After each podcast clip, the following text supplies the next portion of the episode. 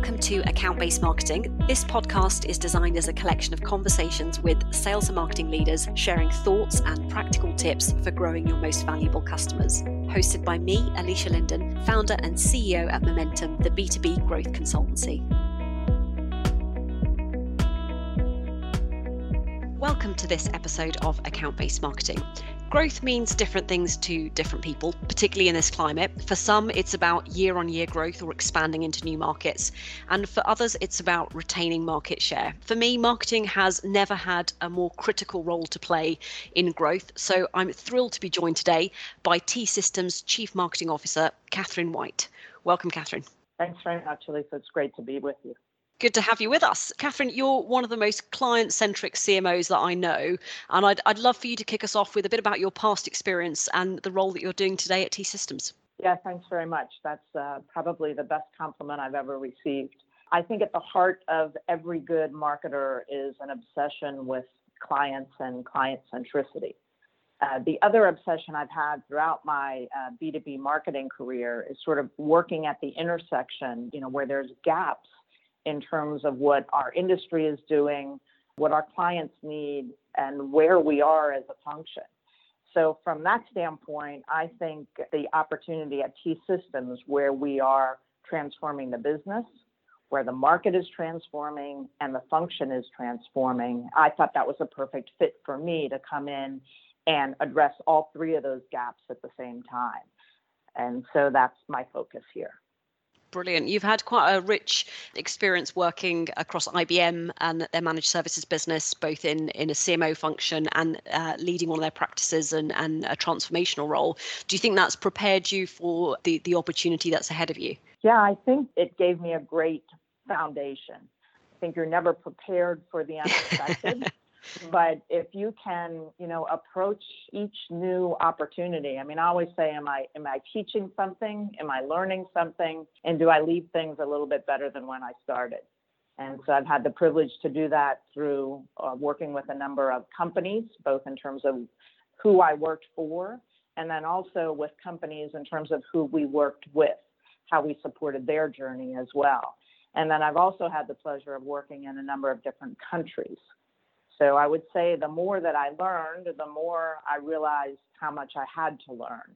And yeah. That sort of, you know, combination of my foundation, this desire to go into gaps, and this notion of um, humility, uh, mm-hmm. uh, I think has helped me to ask better questions and therefore create better impact.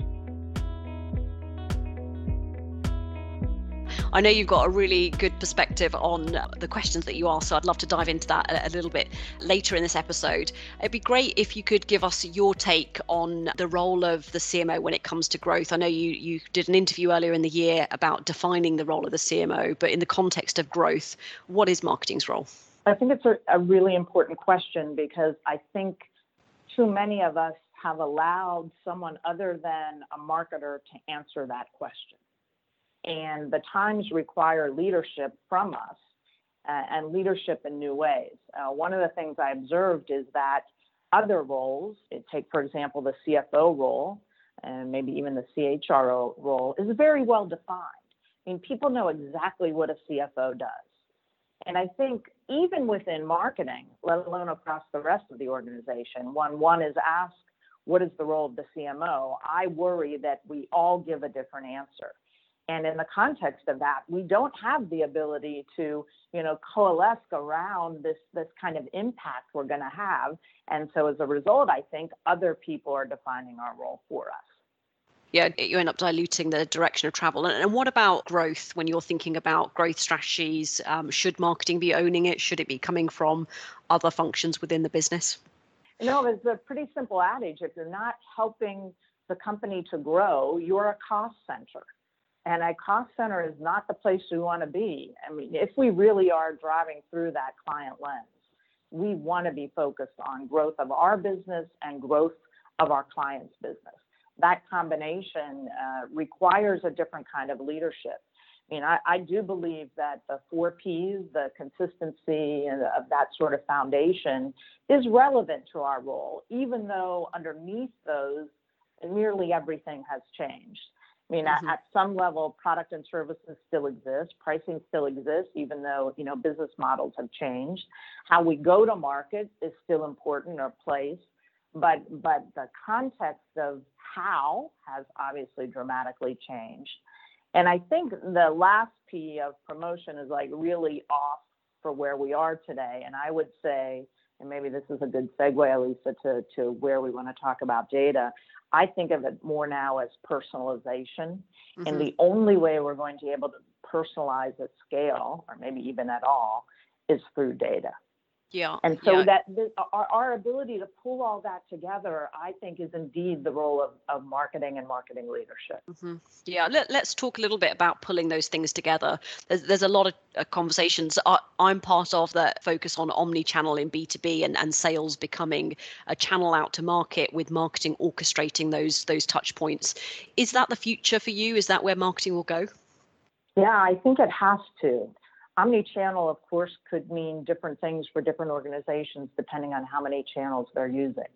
But I think there's a truth in between the number of channels, which is every time we touch a client, independent of the channel, it becomes more informed and more personalized uh, to the point that, you know, it, it, there's a wow moment of value that allows us to truly you know, help and surprise the client in a way that they didn't expect from us.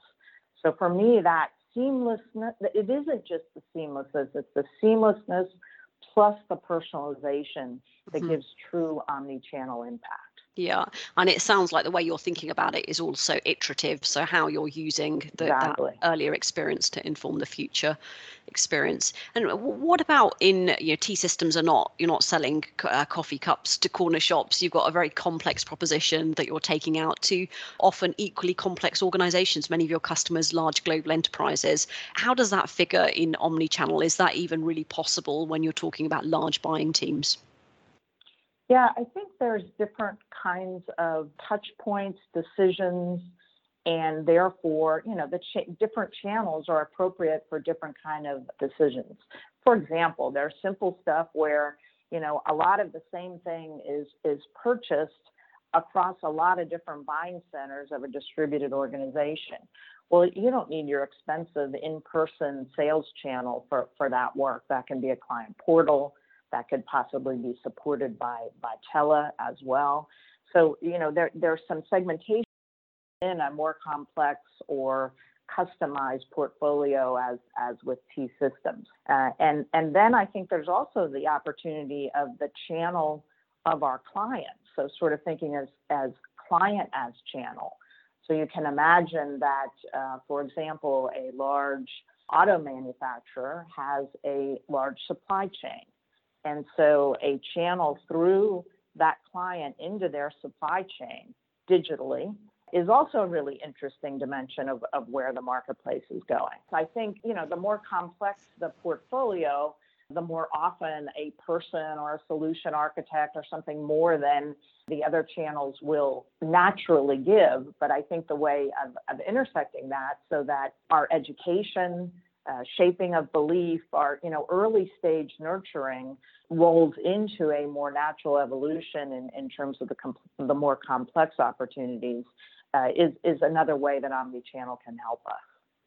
Interesting. I think the, the, the, selling via the customer to their supply chain is quite a, a rich topic that is often overlooked when marketeers Agreed. are focused on the channels that they're, they're owning or controlling. Let, let's let's talk talk about leveraging those channels. You know, to, to be able to make the most of the channels that you do own, marketing need to have access to audiences, and we, we've seen quite a big shift in recent years with things like GDPR, where you can't communicate to audiences, and in, instead of often creating a value exchange, um, I I've seen organizations run opt-in campaigns and, and this seems really futile to me. How are you thinking about customer or prospect data? Yeah no i think it, you said it right this notion of value exchange. And i might take a step back and, and look at sort of what our clients expectations our customer expectations of us are. And i mm-hmm. think you know they they expect us to know them uh, I say surprise them, but this sort of moment of wow, or I didn't really, I didn't realize you knew that, or I didn't realize you could do that. So sort of surprise me with value, and then and help me. And so this notion of, you know, being able to take that personalization a step further, however we choose to do that, to be able to give this unexpected value, I think is where customer expectations are. And so I, I don't know that we think systemically about value exchange. I think sometimes we think about, you know, do we have the right content? Are we delivering it to the right customers at the right mm-hmm. time? But but this bilateral value exchange. And I always like to use the example of, you know, when when we use a car service, we'll give our location data. Yeah. And a lot of other times, you know, we're not going to share location data, but but the value exchange is clear and immediate. And if we could think about our value exchange beginning with that kind of paradigm, I think we'd get a lot closer to thinking about our, our exchange and, of course, get more and better data as a result of thinking about the question differently. Yeah, that's. A, I think you raise a really interesting point that there's so much focus on the the content and the the communications sequencing, but actually, are, are you really creating a an oppor- a reason for the customer to to share particular data points with you? Yeah, one of the things uh, that's related to that is we've been doing work with advisory councils. I've been doing work with advisory councils for, a number of companies for, for a period of time. And what I have found through the pandemic is the opportunity to transition that to, toward more of an advisory network.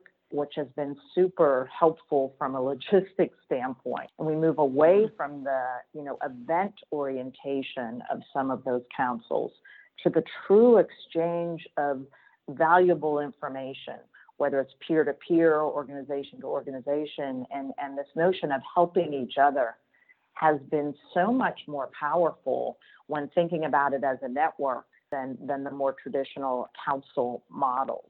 So I think there's going to be a, a number of, you know, sort of micro examples like that where the value exchange is allowing us to think through that maybe the value exchange plus the different in, uh, world that we're living in mm-hmm. is allowing us to think about value exchange differently.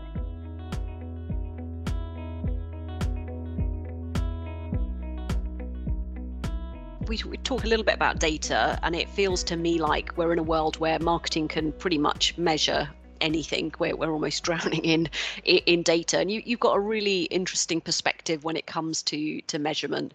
Do you, do you want to talk talk us through how you think about measuring marketing? Yeah, no, I maybe I'll give a moment of credit to my parents. My my dad taught math, and my mom taught kindergarten. And I think really that's all you need for analytics, maybe all you need for marketing and business also.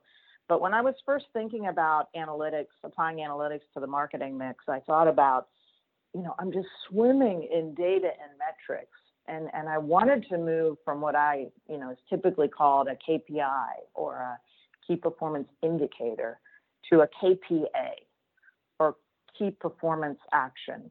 It doesn't okay. really make sense. But the idea, oh, I want to know what action I'm going to take as a result of measuring this. Otherwise, why am I measuring it? And so I took a step back to really spend my time to get a better question back to the earlier part of our discussion that I wanted to have answered. And I needed to know before I even started the, the work on the analytics is what will I do once I have that answer? I couldn't address those two things, the specific question I wanted to have answered. And as a result of answering that, what I was going to do with it, then I thought I was wasting my time the net of all of this is it allowed me to go from a lot of metrics to very few that when I saw a change in that, I knew what action I wanted to take. And spending more time sort of getting that right allowed me to then do much more of the of the test and learn, much more of the you know uh, cause and effect, uh, allowing me to optimize in small steps more consistently the marketing mix. Yeah, so, I bet um, you've had some quite surprising insights from much of the, the work that you're thinking about applying these analytics properly. Have you had anything that you can share with us that you just think that's a kind of aha moment? Well, one of the early examples I remember on this is that I was I was getting cuts to the marketing budget and I knew that I was I knew this was wrong from the standpoint of we were running a, a channel program and I knew that it was hurting the effectiveness of marketing of marketing but it wasn't in the same time period that finance was, you know, giving the, the reductions. So I, I, I, worked to identify essentially the time lag, define the time lag and the magnitude of the impact with that start, stop, or inconsistent spend in marketing. And basically, it was you know six to nine months later in the in my particular example, but much greater magnitude than the amount we were cutting. In other words, it would hurt a lot more just in a later time period. And so as a result of that clarity, I, I didn't get those budget cuts any longer. Another easy example that I'd mm-hmm. like to point to or point out is I went about trying to figure out why we were losing deals of a certain deal size and went through a bunch of different analytics around that. And there were too many non-quantifiable factors in why we were losing, but but it was very clear as we went through that work why we would win deals of that size, which I thought was very interesting. So sometimes we have to be flexible on the question we're asking as we go through sort of the iterative process with with the data to say, you know, well, let's modify this. I mean, you you tend not to get sort of a a really good question, give it to the analytics guys, and they come back with a, an answer.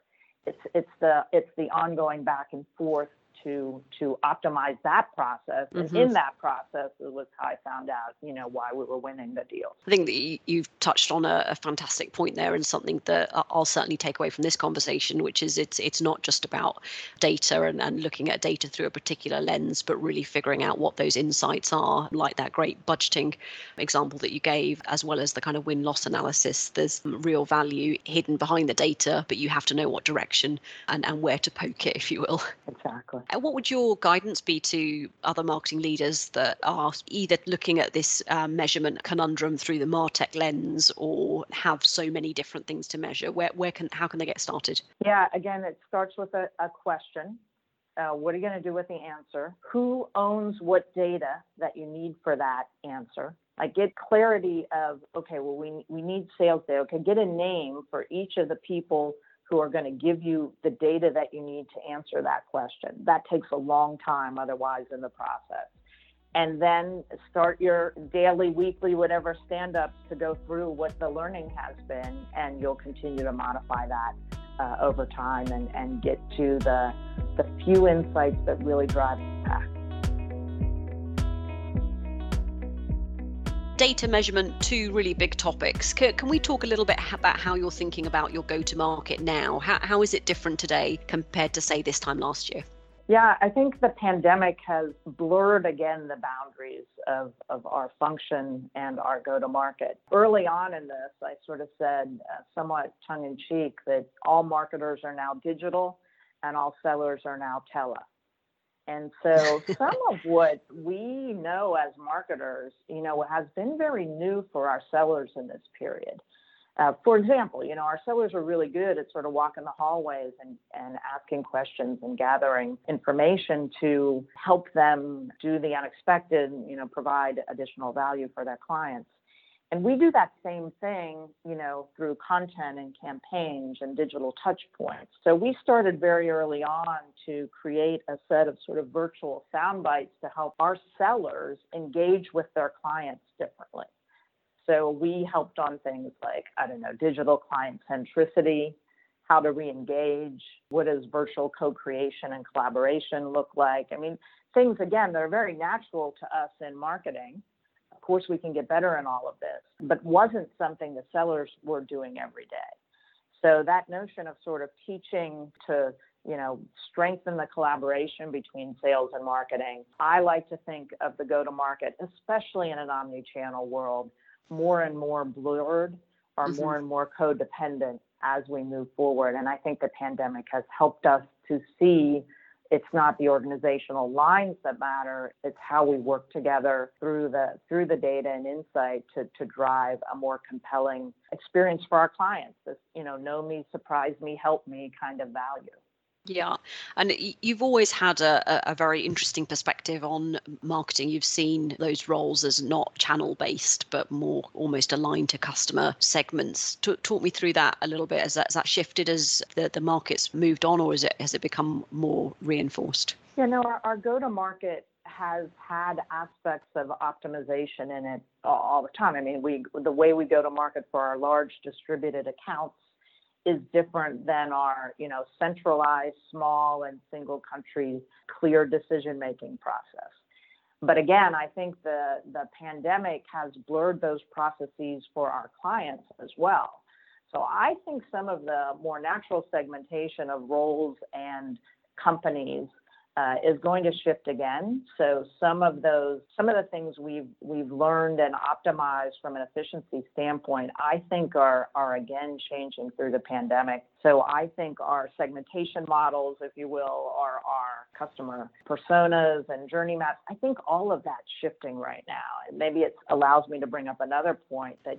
You know, I have a somewhat controversial opinion that there are no marketing experts in our profession anymore. That we we need multidisciplinary capability to solve the problems that exist. I mean, every problem is a systems problem right now. You know, whether it's the analytics person, as we've been talking about, design, content, creative, behavioral scientist, uh, somebody that really knows the product really well. You know, the the agile methodology. To, for me, you know, marketing is built for that right now.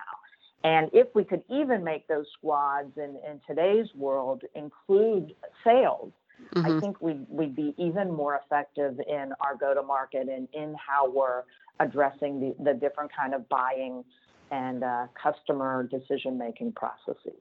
Yeah. To, to bring us full circle, we started talking about defining the role of the CMO compared to the CFO. Do you think because marketing has this ecosystem of skills, that's what, what keeps that definition quite vague or not, not as clear as, say, a CFO or a CHRO? No, I don't think it's that our profession is changing and our skills are becoming more varied to, to solve these problems. It's certainly a contributing factor. Mm-hmm. Uh, I think the biggest thing is that we've allowed others to define the role. Mm-hmm. And, and I think we need something that's as structured as a P&L. You know, if you, if you don't like my version of the four Ps, let's come up with another one. But I think we need something that defines again what we stand for. Yeah. Um, and, and without that, other people will define our role for us and how they want us to behave in an organization or what their expectations, what our managers or CEOs mm-hmm. expectations of our roles are. So I, I think we can lead our own transformation. Somehow allow allowed others to to define it. I don't even think lead it for us. Mm-hmm. Yeah, it seems to vary so much organization to organization, as, as you say, in, exactly. in some respects, what others around are expecting from marketing. You, you, touched on a very interesting point around buying cycles, personas, yeah, those kind of journey mapping exercises and how, how they've changed so much. Are you also seeing things like deal sizes getting smaller? Uh, you know, how, how's the market shifted and, and how are you as, as marketing leading the charge there? Yeah, I think that there's more of an openness from our clients for our help.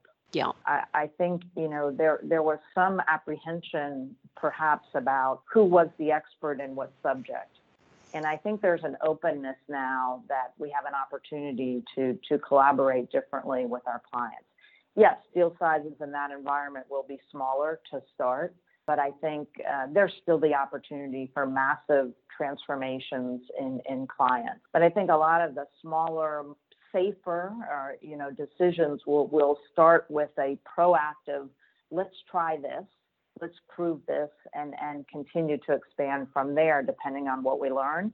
Oh by the way the same way we approach our own you know marketing transformation as as a profession or within our day job our clients are doing the same. But there is that openness but we have to lead lead and lean into that to be able to create that momentum that I, I believe the marketplace is very receptive to right now. And of course, it will be smaller deal sizes to start. Yeah, it's interesting that you raise that point. Uh, we um, have a um, index where we're checking in regularly with large enterprises, and, and something that we've seen from the most recent data is that a bit, a bit of a contradiction that customers are more open than hearing from vendors than ever before, but actually don't want to be sold or marketed to. So how you how you deliver marketing in, in that environment, it's it's less about uh, shouting about your your own speeds and feeds and, and more about understanding that customer context and, and making sure you are relevant. I agree with that. And, you know, it, it does go back to data.